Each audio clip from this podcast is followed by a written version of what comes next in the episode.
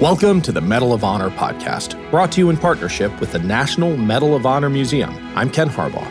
In each episode, we'll learn about a different service member who has distinguished him or herself through an act of valor. Ruben Rivers was born on October 30th, 1918, in Tecumseh, Oklahoma. Upon graduating high school, he worked as a railway worker. He was drafted into the U.S. Army to fight in World War II in January of 1942 at 24 years old. Rivers was assigned to the 761st Tank Battalion, which later became known as the Black Panthers.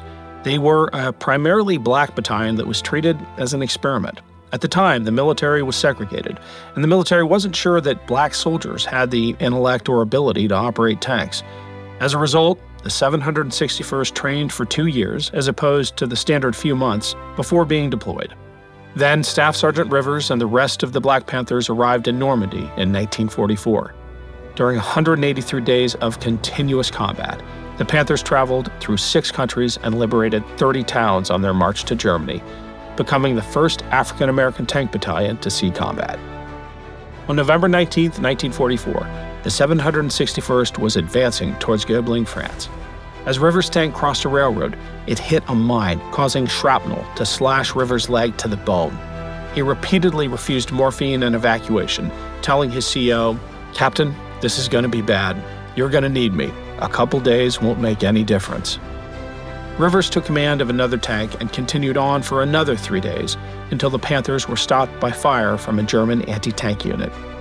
The company commander ordered the Panthers' retreat, but Rivers, seeing the location of the enemy, radioed and said, I see him, we'll fight him. He and another tank engaged the enemy, providing cover fire for the rest of the Panthers as they withdrew. Suddenly, Rivers' tank was hit by two high powered artillery shells, killing him and wounding the rest of the crew.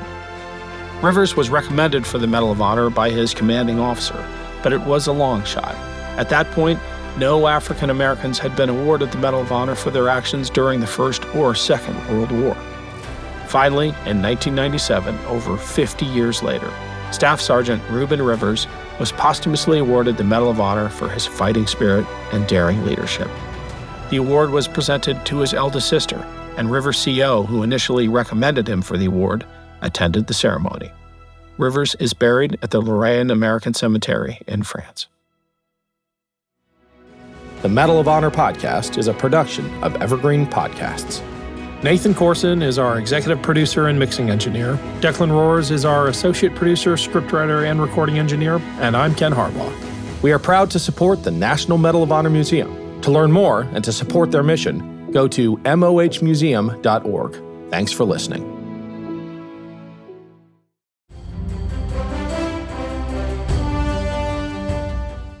This is Peter. And this is Tom. We want to tell you guys a little bit about our podcast. Tom and I met in college, became best friends, and then teachers almost 20 years ago. Sometimes school just does not allow us to elaborate on the topics that we find interesting, like the real shark attacks that inspired the movie Jaws, or the real historical context to Indiana Jones artifacts. Where does cereal come from? Or are zombies real? Does Ben Franklin really deserve to be on a $100 bill? On our podcast, just like in our class, there are no stupid questions. Just two friends having a lighthearted conversation about history, pop culture, and the context of current events. Listen to History Teachers Talking Podcast from Evergreen Network, anywhere you get your podcast.